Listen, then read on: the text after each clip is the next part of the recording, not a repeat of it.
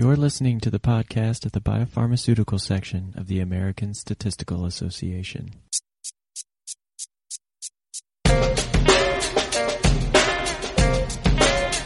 Statistics. Statistics. Statistics. Statistics. Statistics. Hi folks, and welcome to the show. This is Richard Zink, and you're listening to the podcast of the biopharmaceutical section of the American Statistical Association. This is episode fifty-eight, and it features a conversation with Pam McGovern, Willis Jensen, John Kolassa, and Fanny Natanegara about the statistical partnerships among academe, industry, and government committee, otherwise known as SPAIG.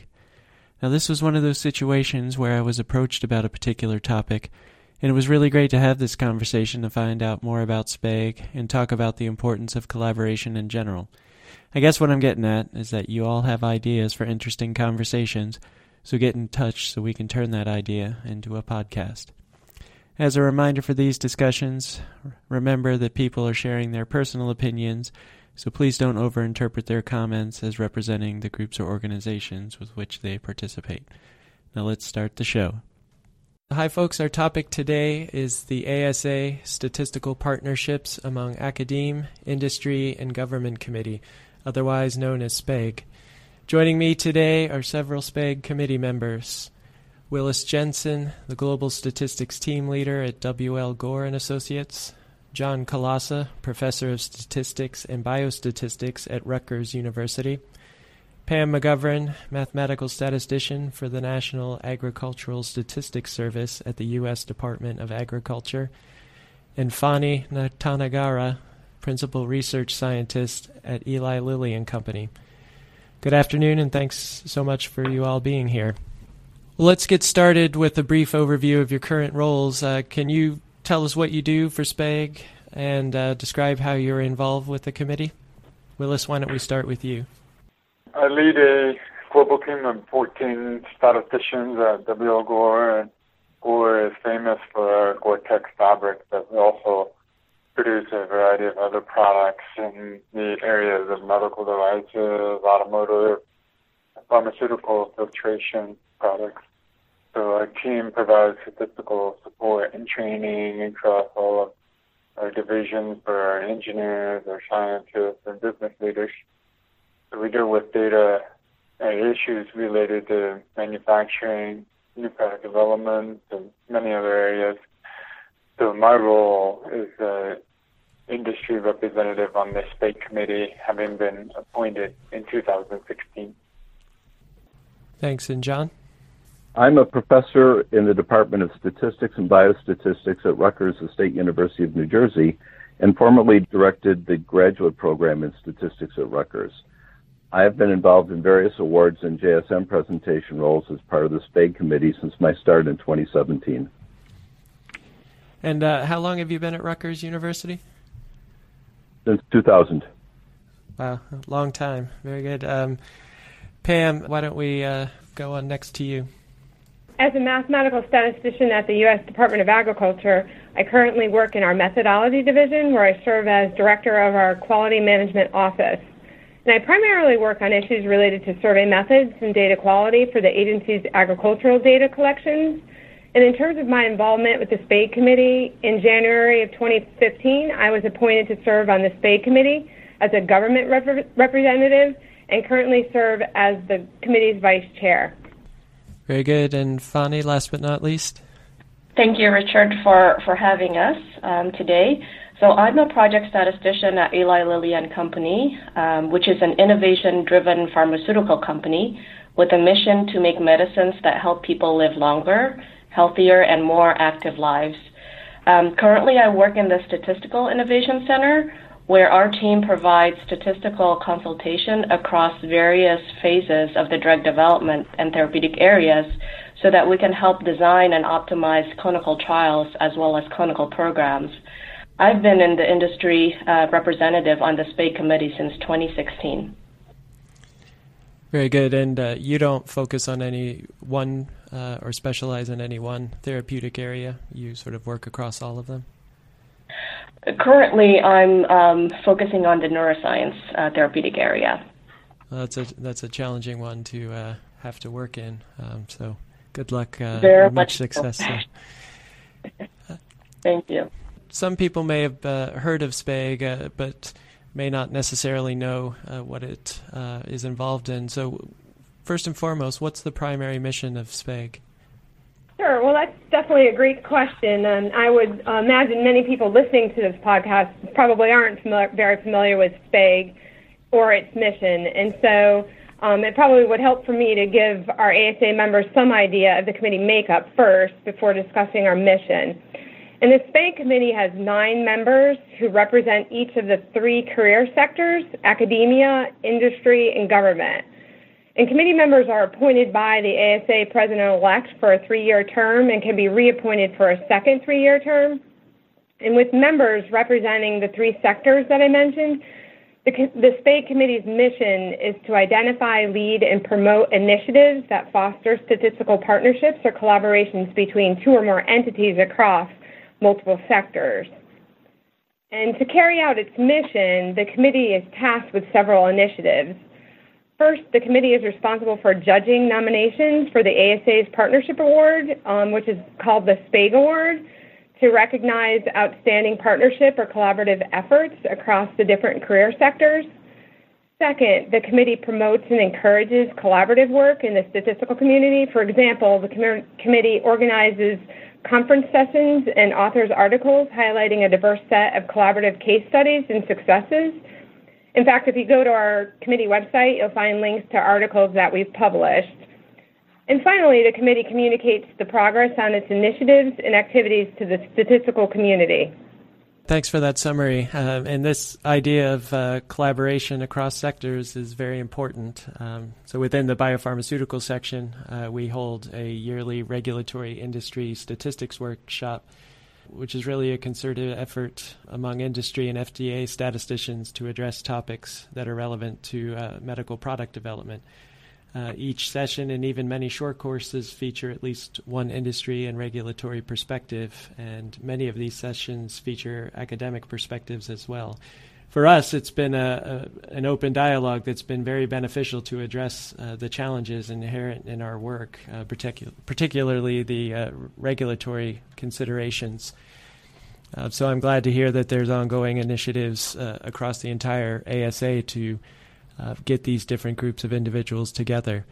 So are there any activities that SPAIG sponsors to foster or promote these collaborations uh, across statisticians in different areas? How, how, do, how do you get these individuals together? Uh, SPAIG runs J S M roundtable lunches with speakers, as well as other conference activities highlighting collaborations across disciplines. We judge the annual St- SPAIG Award to recognize significant collaborations. This competition has been significantly reinvigorated recently with a robust scoring rubric and a lot of thought given to objectivity.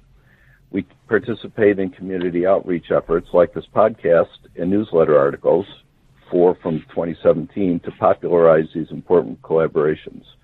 We are charged with conducting the industry salary survey. We co-sponsor a session at the International Chinese Statistical Association meeting. We co-sponsor local career advancement outreach activities.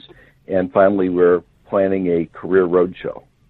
Can you give us a little bit more uh, about the career roadshow and, and, and how that would sort of reach across the different uh, sectors uh, that we've talked about? I think the career roadshow is still in its planning stages, and so I can't tell you exactly what it'll look like. But to in, extrapolate from previous activities, I envision people from a various areas, academia, industry, and government, traveling around to various venues, including large graduate programs or potentially regional conferences, to speak to graduate students and maybe even younger faculty about potential careers in statistics and using statistical tools.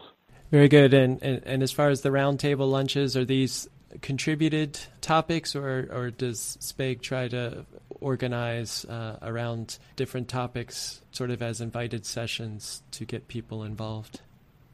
The roundtable lunches because of logistic reasons, pretty much have to be invited.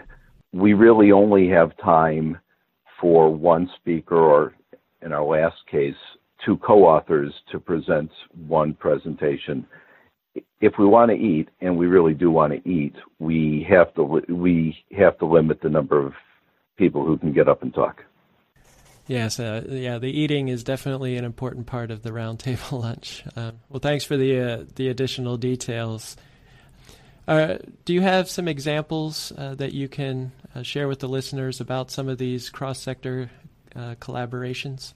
Well, I've spent twelve years at Gore, and collaboration at work is quite simply a way of life.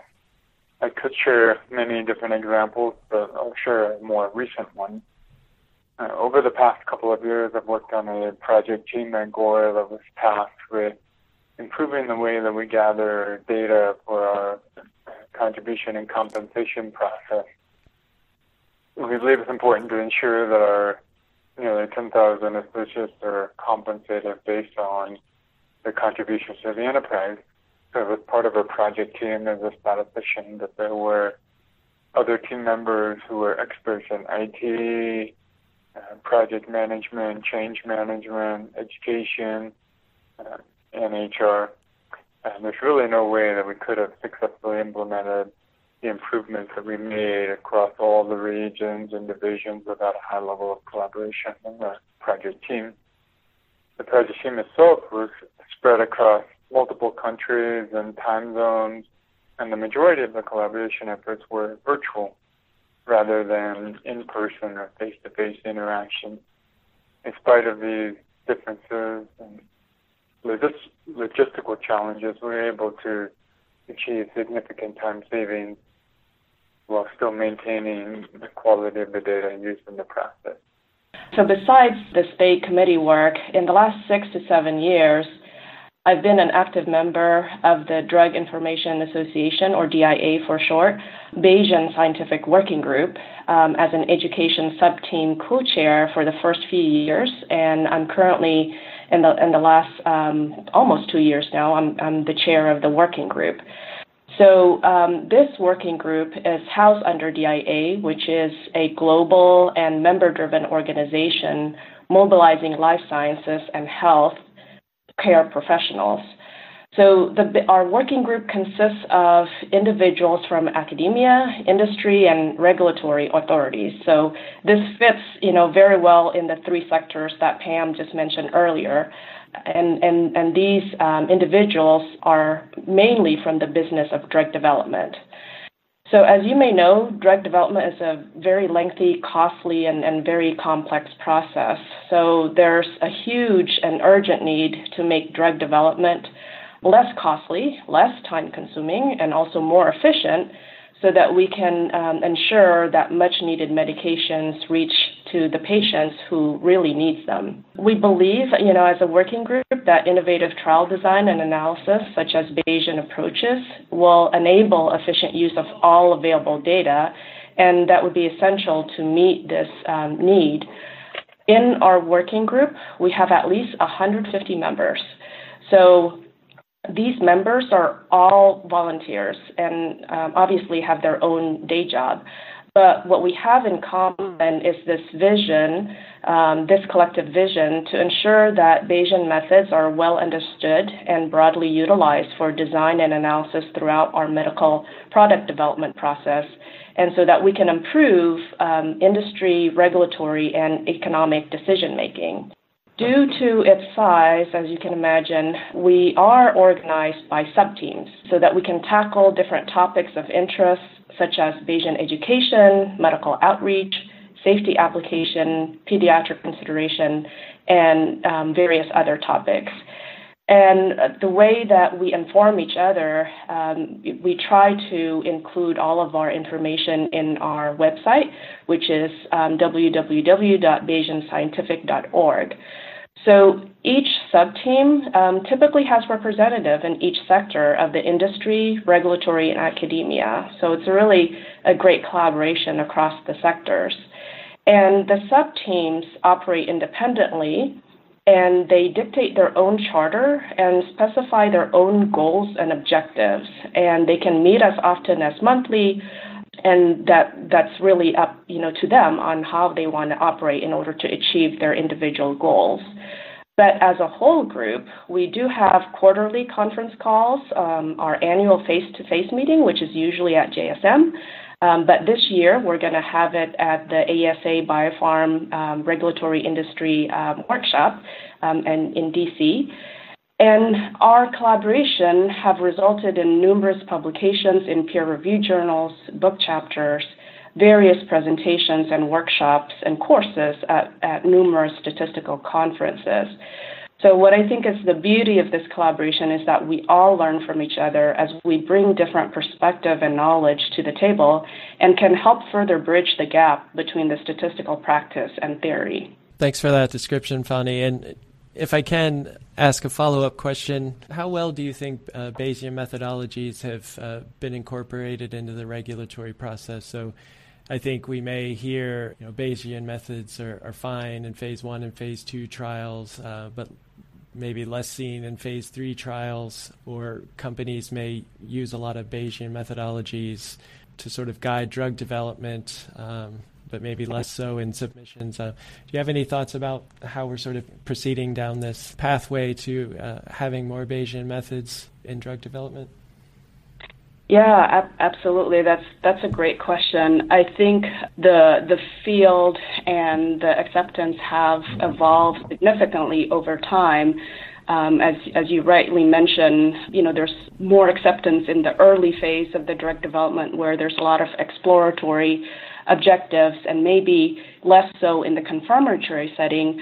But I think all of that has um, changed, um, you know, even as recent as, you know, the last, I, I won't say, you know, probably, I won't say any number of years, but especially with the, the recent P D U F A six that has the fiscal year uh, starting in twenty eighteen all the way to twenty twenty-two, this initiative or legislation, if, if you want to call it, has really opened up the the gate for innovative trial design, such as uh, Bayesian, using Bayesian approach and, and adaptive design.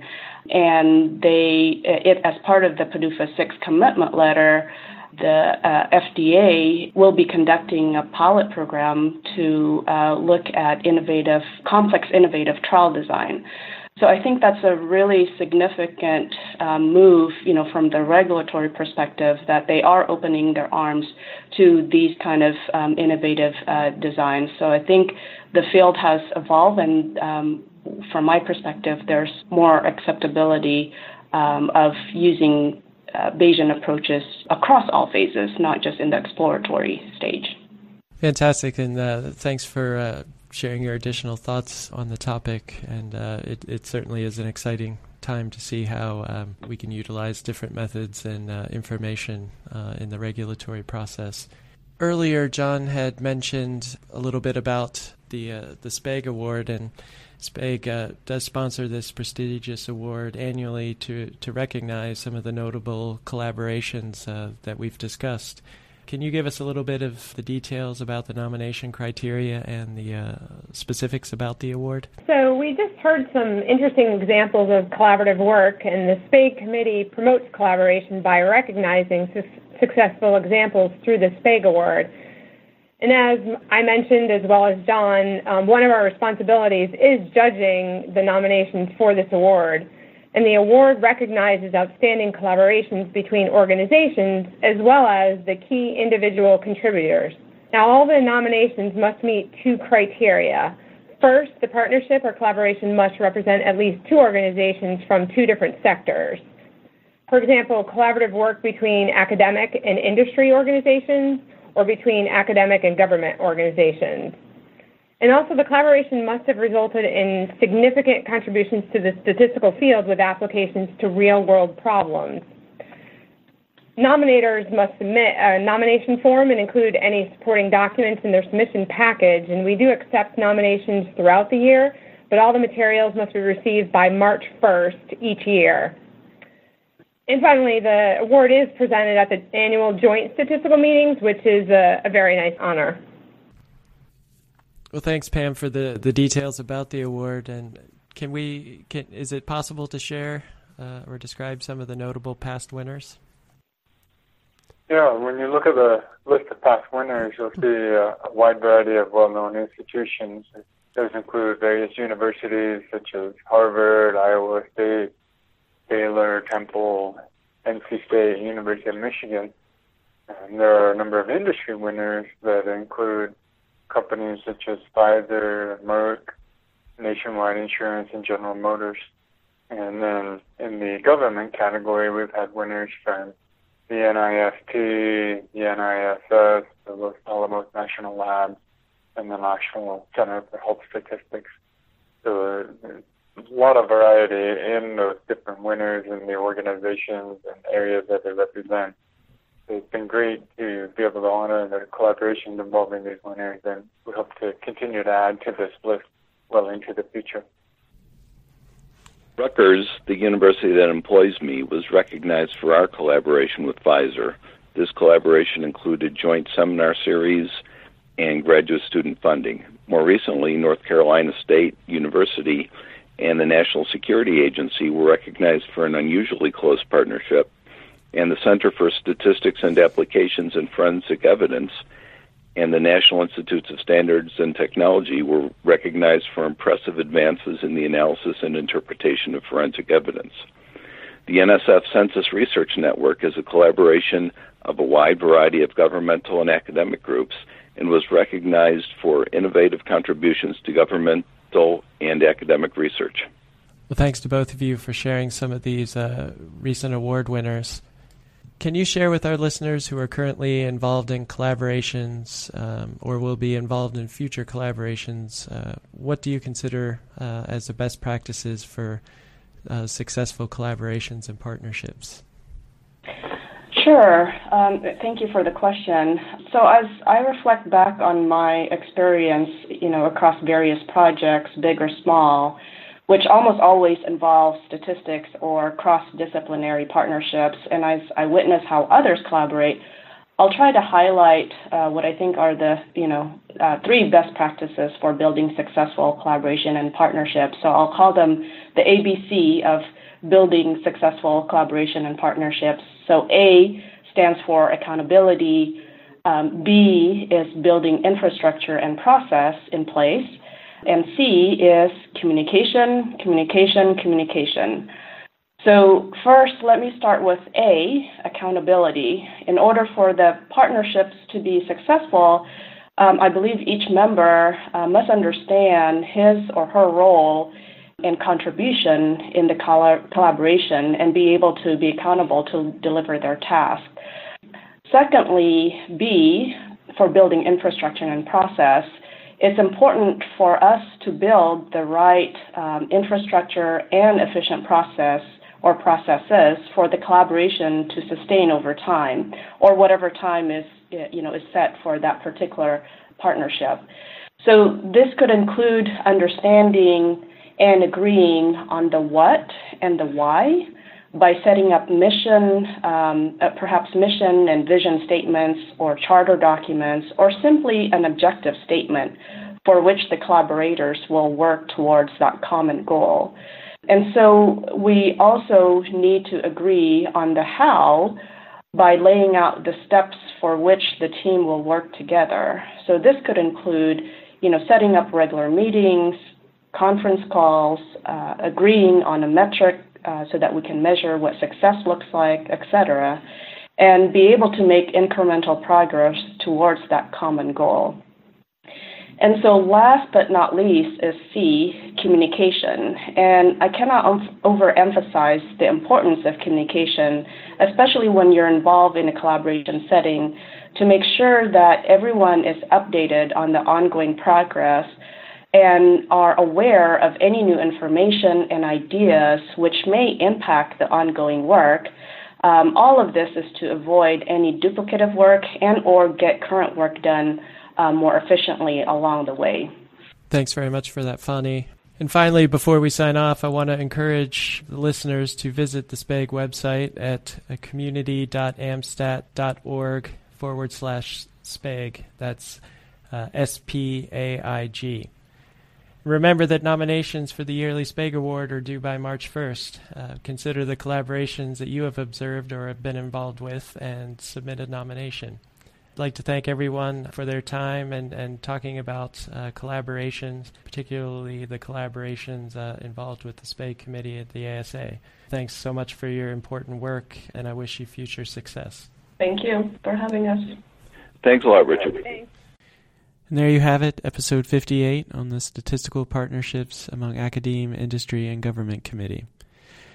And finally, happy Halloween, but most importantly, the end of October means it's almost time for submissions to the two thousand nineteen Regulatory Industry Statistics Workshop.